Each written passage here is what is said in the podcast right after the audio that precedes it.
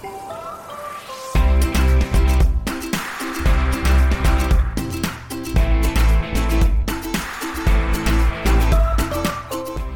and welcome to the ToxPod. I'm Tim Scott. And I'm Peter Stockham. And if you want to find out all about the latest happenings in forensic toxicology, head over to tiaft.org. See the latest profile on an African toxicologist. Heading towards the meeting in Cape Town early next year is when it's scheduled for. But on today's episode, we're going to ask an interesting question Are toxicologists too sensitive? Hmm. So, what do we mean by that, Tim? What, it's a pretty ambiguous title. Probably just engineered to lure people in, really. Well, yeah, of course. You need a catchy title. That's the first lesson they teach you in podcast school. But we're really talking about the instrumentation we use, and it's become more and more sensitive, and it's had to become more and more sensitive, but there's still lots of other drugs we have to look at which don't require that sensitivity. Yeah, the number of new drugs that are coming out every year, not just uh, NPS, prescription drugs as well, which are more potent, and so they require really sensitive methods. But as you say, there's still a lot of drugs which aren't particularly low dose, and we have to still look for those. Often people are looking for them in the same methods, and having such sensitive instrumentation can actually cause some problems, even though it's it's needed, but it can cause some problems in the lab. In the good old days, there weren't really that many drugs to look for. We had heroin, morphine, some methamphet, all reasonable sort of concentrations, and a lot of the pharmaceuticals are reasonable concentrations too. So morphine would have been, you know, looking at 0.2 micrograms per mil or something. But now we have to detect new opioid agonists down to 0.2 nanograms per mil. That's like a factor of 1,000 lower. Yeah, and it's not just different drugs at different doses. It's also new matrices which are being analysed more and more now, where you would need to look at a really wide range of a particular drug. So something like hair or oral fluid, you can get really, really high concentrations of drugs in those, and yet the cutoffs may be quite low for some of them. And so you have to sort of start really low, but go really high on your instruments. Ideally, in the same run, that would be the most efficient way to do it. Yeah, of course, you have to do that in, the same run. I mean, it'd be very hard to do them in separate runs, separate the high ones from the low ones, or the negatives from the positives. You just can't do that. Yeah, oral fluid in particular can have very high concentrations, can't it? Because often if the drug's taken, if the drug's smoked, then you have a lot of drug in the oral cavity. And of course, some drugs are just naturally higher in some of these things, like hair and oral fluid. Some drugs partition more into those than others. And so it's a little bit dose independent in that sense. You just get high concentrations of particular drugs. Yeah, even if it's not from external contamination. Mm. I think hair's interesting because someone pointed out to me once that relative to the segment that the drug is in in here, it is actually a high concentration because it might only be in like the tenth of a millimeter that you might have a hair, a drug in a hair. So in that tiny little segment, it's actually quite concentrated. But that's a story for another day. So some of the issues that it can cause in your methods are qualitative and some of them are quantitative. So let's talk about the qualitative aspects first. Some drugs, of course, we don't have a lot of information about their expected concentrations in whatever matrix we're testing, especially new drugs. So labs might tend to set their limits of reporting based on their method, LODs, rather than being guided by some you know international standard or guideline or even by the interpretation of that level because you might not even know what does that level really mean. No, there's no interpretation half the time for these new drugs, is there? So how low do you go? And you might not even be quantifying all the drugs. I mean, if you're doing a urine screen, you're not necessarily quantifying every drug in there, especially all these new NPS and things like that. So you might base your detection limit on the capability of your instrumentation. You don't want to set it too low because you may not always be able to get to that concentration. So you set it at a level where you can reliably detect it and identify it. But that may not even be a significant concentration for that drug. Yeah, you might end up reporting a drug which is just a result of a dose someone took several days ago. Like if you're detecting cathinones in urine, for example, if you set your limit of reporting based on your method capability, which if you're using a modern instrument, it's going to be very sensitive for those drugs. Can be down to sub-microgram. Yeah, but that's probably not relevant to the incident. Whatever happened, you know, whatever the reason is for the test, that tiny level is probably not relevant to that incident unless it happened a week ago. But so who makes that decision? Is that up? You can't ask your customer what level do you think we should go down to. It's always going to be up to the toxicologist. And is that really our job? Well, I think it has to be our job. I mean, as you say, no one else is going to do that for us, but it's just a very difficult job because we We like to base our cutoffs on the evidence, but there just isn't enough evidence for some drugs to base it on interpretation. So, how do you draw that line? Maybe you can't until we get more information on these drugs. Yeah, and so if in your jurisdiction there's a, a penalty for having this drug in your system, then the laboratory is actually determining at what level a person can be prosecuted at just by determining what their detection limit is. Yeah, that's right. That's a big responsibility. Well, what about items like syringes or, you know, let's say uh, there's a scene of a death and they find some items at the scene, maybe a used syringe or something like that. They bring it in for toxicology testing. And if it's a heroin death, you might detect heroin in the syringe. You probably are going to. But if it's used, you may also get a little bit of back flushing and, you know, if they had drugs already in their blood, they're now in the syringe. So you find trace levels of some antidepressants or antipsychotics or, or whatever, other illicit drugs. I'm unsure about what other laboratories do, but people don't tend to report things as trace concentrations now, do they? I mean, that's that's some informative information to be given to your customer. So if you find a humongous heroin peak and you find a tiny antidepressant peak or something like that, if you just write in your report that detected in the sample were heroin and this antidepressant, then they may think there's a combination thing going on there. That they might think that the antidepressant's a significant drug, when really, in fact, it's probably just the backflush from the person's own blood. So it's tricky to find ways to report these very tiny concentrations that we might find in a way that conveys the weight of that to the client. Yeah, you don't want to. It's important to report everything that you find, but you don't want to start misleading them.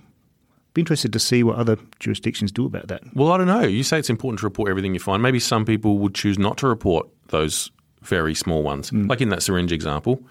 Maybe people would just report the the highest concentration drug they found or the highest few or yeah i think then you come into people might start considering that's a little bit of a bias type thing. Why would you report this drug and not that drug and yeah unless you've got a policy in your lab about in these types of cases we report the top the highest drug that we found. Because i mean mainly in that example mainly what you're trying to do is link it to the person. If if someone's died presumably you're going to find that drug in their system. You're trying to link this particular syringe to the death somehow yeah. So maybe those other things aren't even particularly relevant. So you might re- might not want to report the antidepressant, but what about a low level opiate that's there? So you might not report like a trace level of venlafaxine, but you may report thebaine because that's related to the opium or the heroin. But some people might be reluctant not to report everything because then that may be considered a toxicologist demonstrating some sort of bias or I don't know. I mean, that's quite a niche example um, we don't want to go on too much of a tangent about that, but mm. it just, in principle, is very tricky to work out how to report these very tiny concentrations. And of course, one of the other problems from a qualitative point of view is the contamination issue. So if you've got a lot of samples in a batch, and if you're doing, say, an oral fluid analysis, you may have some samples in there which are really high in mm. concentration for a particular drug, and some which are negative.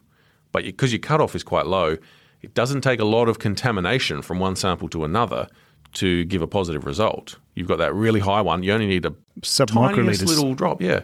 So the concentrations can be 20,000 nanograms per mil or something like that in oral fluid. And then you're going down to 10 nanograms per mil. That's a, only takes a few microliters. Yeah, which, I mean, obviously good laboratory practice is the um, thing that can prevent that kind of contamination. So you need clean laboratory practices and making sure that you're keeping things separate and all that kind of stuff. But I think because we have become so sensitive in toxicology now, we should really think of our that potential for contamination as being similar to what it is in DNA work. You know, DNA scientists are so cautious of contaminating one sample to another because you only need the tiniest amount. But it's really the, an equivalent amount that you need in toxicology as well. But that's really because in DNA work, they're amplifying a trace contamination and it can be amplified up. But we don't really have that in toxicology, but I guess we do concentrate stuff a fair bit, don't we? So we do, yeah, and then we sort of you know adjust our instrument sensitivity to maximise the signal for particular ions and things like that. So I think it's obviously very different to DNA in terms of the techniques we're using, but I think the potential for contamination is pretty equivalent. I would say mm.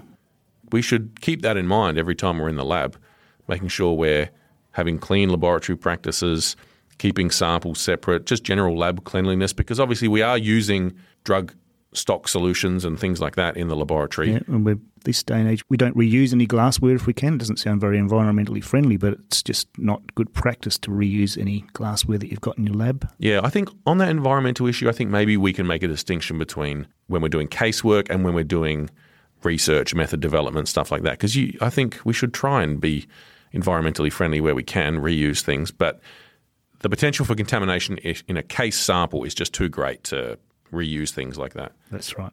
So you reckon we should be putting validation guidelines in for contamination issues?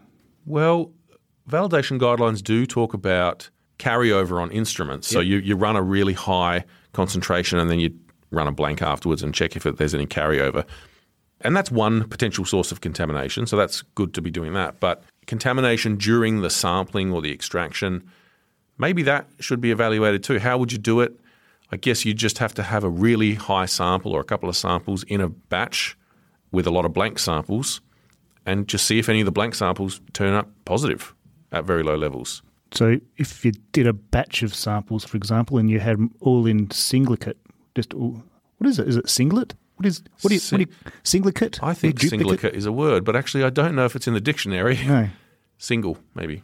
If you only analyse your samples in single, then you'll never know if that sample's been contaminated. If you do a repeat example, a repeat analysis and it's negative, then you say, "Oh, something's going on here." Or if they're next to it, if you've got two in duplicate within a run, if the results are different, then you know maybe something's happened. But well, I, I guess some labs might have the illicit drugs lab and the toxicology labs, you know, close together in proximity, yeah. or maybe even the same lab in some places. Well, they use the same instrumentation, don't they? Yeah, it does seem very logical in one sense to combine them. It's the, everyone's chemists. I reckon the same instruments. An accountant would say, "Yeah, why not just use the same lab?" Yeah, sure. But I mean, obviously, the kind of concentrations that illicit drug labs are dealing with are massive compared mm. to what toxicologists deal with. Or sometimes, if you're doing a lot of different types of matrices in your lab, you might even want to separate out some of these assays where they're super sensitive, you know, you're going really low, something like hair, maybe, yeah. from other assays where you're dealing with larger concentrations just because of the matrix type. Yeah, or even where you're making up your standards and weighing out your materials, you wouldn't use that. Well, I guess a good practice would be not to use the same balance that you weigh out your cocaine on to use that same balance to weigh out hair. Yeah, I mean, we've got to, we've got to be practical as well because it just it depends what you've got available to you in your laboratory. But there's there's obviously an ideal situation that we should all try and strive for. Whether we can all get to that or not, you know, we do the best we can. And then, of course, when you come to quantify the drugs, you face a lot of issues there with the sensitivity of our instruments because our instruments are now designed to be so sensitive. I mean, LCMS is the main instrument that gets used. Other instruments get used as well, but LCMS is becoming the sort of gold standard of analysis, I guess, just because it can analyze so many things at once. But it's terrible, isn't it? Well, it's probably the worst in terms of its linear dynamic range, mm. which is a real problem. So, what what are these instruments? What happens when they have a more sensitive instrument? Does it still have the same dynamic range? So, say the the maximum point on your curve is one milligram per liter, let's say, and the minimum used to be 0.01 so a 100 times. Yeah. So if you get a more sensitive instrument, I don't think that 1 mig per litre is maintained. I think they just go below that 0.01. So what you end up having to do is, is diluting your extract. It doesn't improve the linearity if an instrument gets more sensitive. I don't think. Well, not that I've bought hundreds of instruments, but I'm yeah, just, just I, trying to work that out. I think manufacturers would say that they are increasing the range, but of course, I think those are only very small increases compared to what we need the increases to be. Yeah. So that's not really solving the problem for us right now, which is why people are coming up with a lot of different creative solutions on how to extend the linear range in a LCMS through sort of tricky kind of techniques. I mean, I mean they're valid. I'm not saying they're not valid, but they're they're very creative and they're necessary. Yeah. yeah. And of course, the problem with having saturation in your instruments is that the curves go non-linear at a certain point. Maybe they're linear to start off with, and then they go non-linear. I think it's quite valid to use a, linear, a non-linear curve as long as it's validated over the linear range. I think uh, I don't know. I should have a look at the guidelines before I start recording a podcast, Tim. But maybe we. do you have to look at more more points along that curve to make sure that you've got a good model and that it doesn't change over time? I mean, I think that's If you can't even explain why something's not linear, then how do you gauge how your instrument's doing it? Yeah, for me, the concerning thing about using a nonlinear curve, yes, you can validate it and everything, but the response of the instrument changes over time. It's it's not just that it could change; it definitely will change over time. As your detector deteriorates, for example, your response will get less. You know, there's things you've got to replace every now and then on an LCMS because they just don't work as well. It's like it's like anything; it's a piece of equipment. Capillary gets dirty and that sort of thing. Yep, yep. And so your sensitivity will change over time. And so that obviously affects your method performance at both ends. It affects the sensitivity at the low end and it affects the linearity at the high end. And so if you're using a nonlinear curve, you've got to be very careful about how you're monitoring that linearity up at the top end. You can always see where it, you know, I guess it's not truly a linear part of your curve, but you can see where it starts to go. The linear turns into a quadratic curve. It's more quadratic than it is in linear characteristic after a certain point. And there's got to be more error in there, doesn't there? You'd think as the curve's getting flatter, I mean, your sensitivity to any change in concentration is getting less, isn't it? Yeah, well, so one thing you might do for quantitation is if you're doing a triple quad method, you've got a couple of transitions in there which you're using for your qualifier as well as your quant ion, you might not set the quant ion at the highest response peak just so that you can lower that level of saturation there. Or you could detune it so that either there's there's lots of different manufacturers and different ways to do it, but declustering potential can be reduced in some instruments and skimmer plate voltage, that sort of thing, can be changed so that you can desensitize your analyte a bit. Yeah, so if you're analysing something like methamphetamine and fentanyl in the same assay, you'll reduce the sensitivity of meth on purpose, but then you'll try and max out the fentanyl as much as you can because it's the same extract that you're injecting. And so one of the problems though that comes about with having a smaller peak as your target ion or quant ion is that then your qualifier ion or ions might actually be higher than the target peak mm. in terms of their response, which isn't an issue really in principle, except that when you're looking at you know what windows of response you should get for those qualifiers, something like the NIST guidelines, for example, say that if it's between 50% and 100% of the highest ion, then it should be have this kind of window. If it's within 20 and 50%, it should have this window. I can't remember the exact figures off the top of my head, but so what are you saying now? Because your quantifier ion is lower abundance than your qualifier ion, you're yeah, going to so have ratios of 150 or 200. Exactly. You know the um, GTFCH guidelines, for example, they allow for the possibility that you might use a lower peak for your quant ion, but then I think they say you should still get those ratios from the highest ion, whatever that is. It might not be your quant ion. Right. So your ratio is actually your uh, quantifier divided by your qualifier. Because one of the problems is that software is set up usually to use the quant ion as the one that you're getting the ratios from. And so trying to do it the other way around uh, is a little tricky. I mean, you could do it. I'm sure there's ways of doing it. So, what about isotope peaks then? So often on a triple quad, you don't even think about these things because you're only usually talking about your M plus H ion getting isolated and fragmented. But you can actually isolate the M plus H plus 1 ion, which is predominantly uh, molecules that have got a carbon 13 in them. And that's what's carbon 13? 1% of carbon in the world? It's, it's a low percentage, but because you have so many carbons, the probability of any one molecule having carbon 13 in it is increased as soon as you have a large number of carbons. Yeah, so that kind of thing's very easy to do on a full scan mass spec, you know, like a QTOF. Yeah, if you're quanting on the M plus H, yeah. Yeah, because you've already got those ions there. You're acquiring everything anyway, so it's very easy to go to the M plus H plus one. On a triple quad, you'd obviously have to actually set that up in your method to start with. But that can be a very effective way of reducing it because it's the same compound. It's just uh, got an isotopic carbon in there. Yeah, and because they have no effect whatsoever on the, the molecule's performance or behavior in the method because it's on the carbon 13 nucleus, it's not on a, a proton or anything. Yeah, well, you would you would think so. I don't know how much study's been done on that, but you would think it wouldn't have as much effect. Well, they have the same retention time, don't they? Carbon 13 analogues?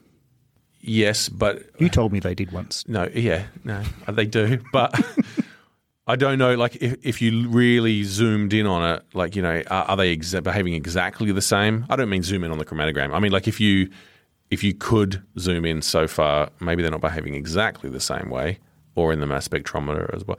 But I don't know. They, that isotope is on the internal part of the molecule, as you say. So presumably it's not affecting things like solubility and things like that, which may have an mm. effect in the you know the ionization process.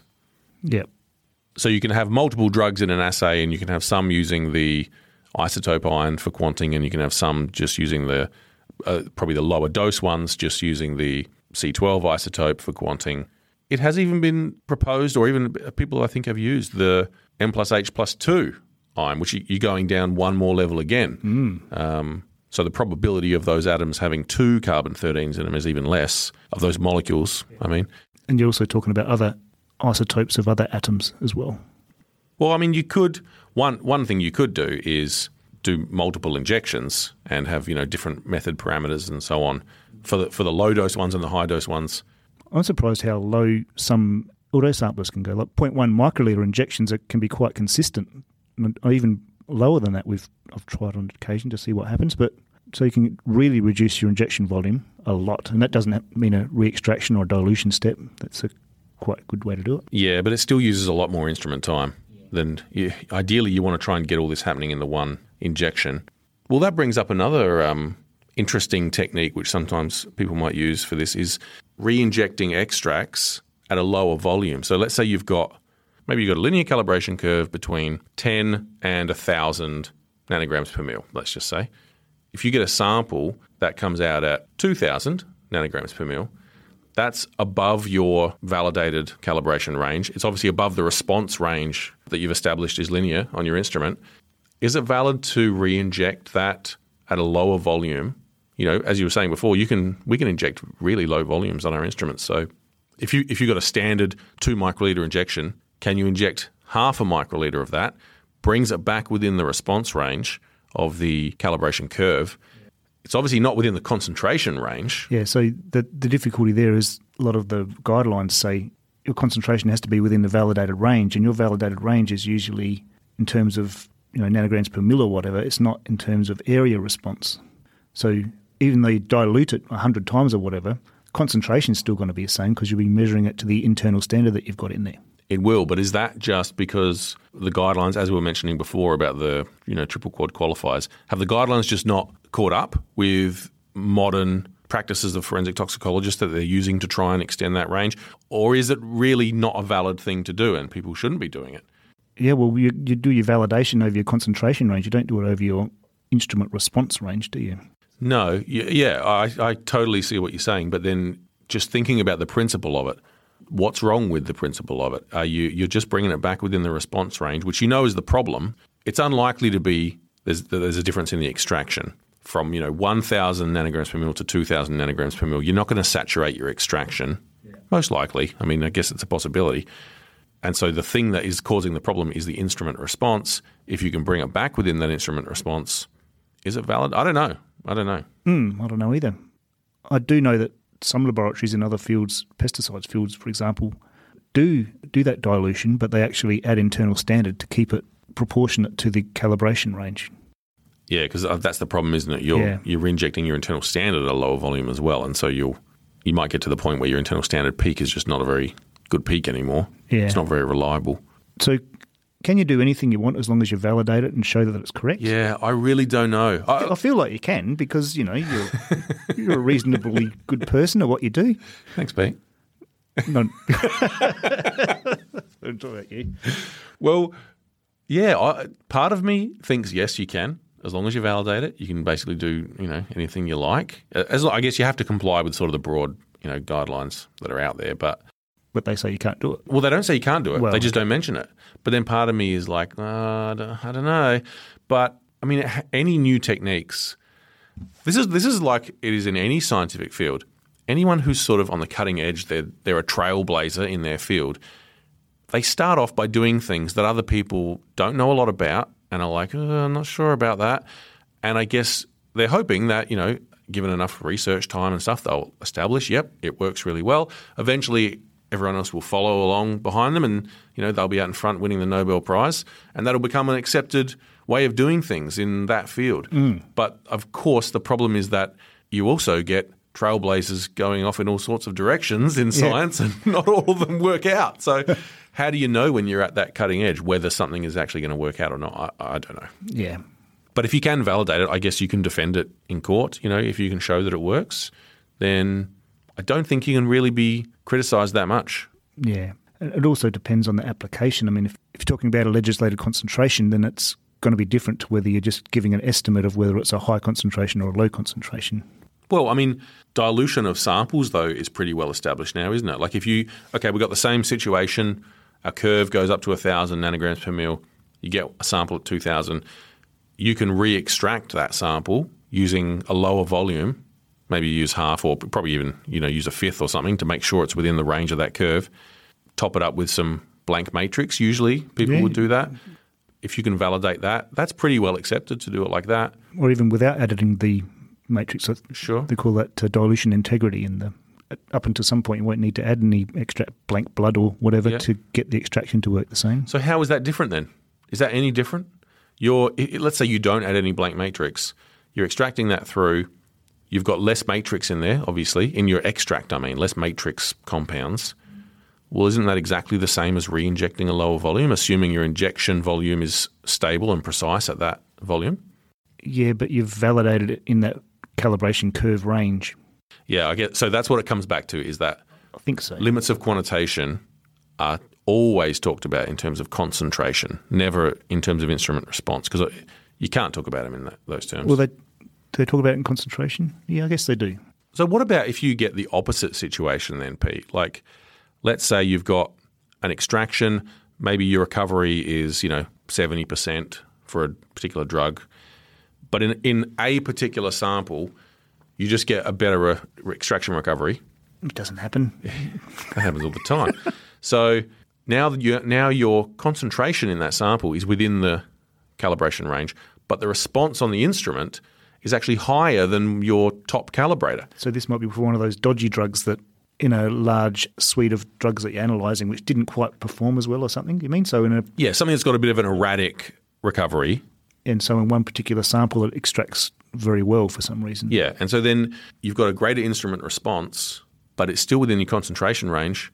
No, there's nothing that covers So that. So in your scenario. calibration curve, your top calibrator had an area of one million, but this one's got an area of three million. Is that what you mean? Yeah, well, it- that's an Maybe extreme example, okay, but one point five. yeah, yeah. What what is the limit? Is there a limit? Yeah, I don't know. I mean, I think we're we're sort of as a field, we're being forced to come up with a lot of creative solutions for how to do this.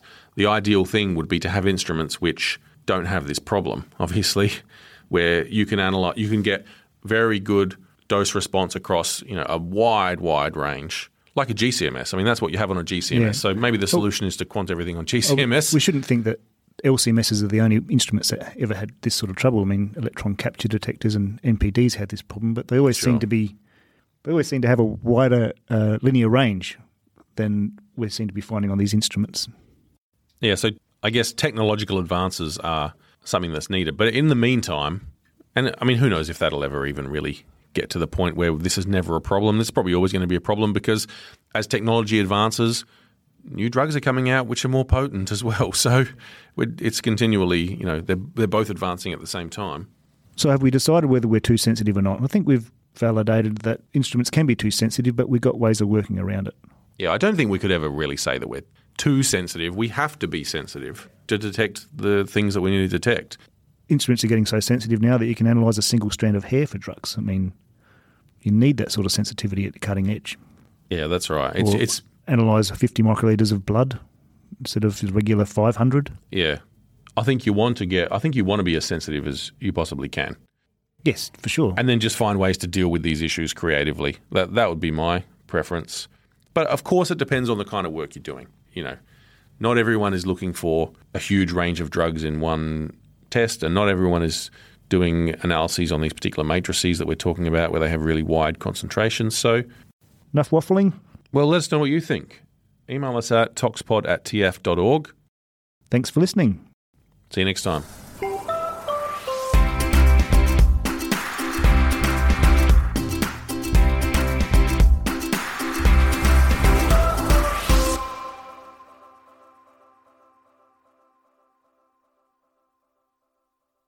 Registration is now open for the 61st annual TIAFT meeting taking place from the 2nd to the 6th of September 2024 in St. Gallen, Switzerland. The early bird rate is only available until May 31st, so be sure to register soon for the reduced rate at www.tiaft2024.org. We look forward to welcoming you to St. Gallen for an inspiring, engaging, and enlightening conference.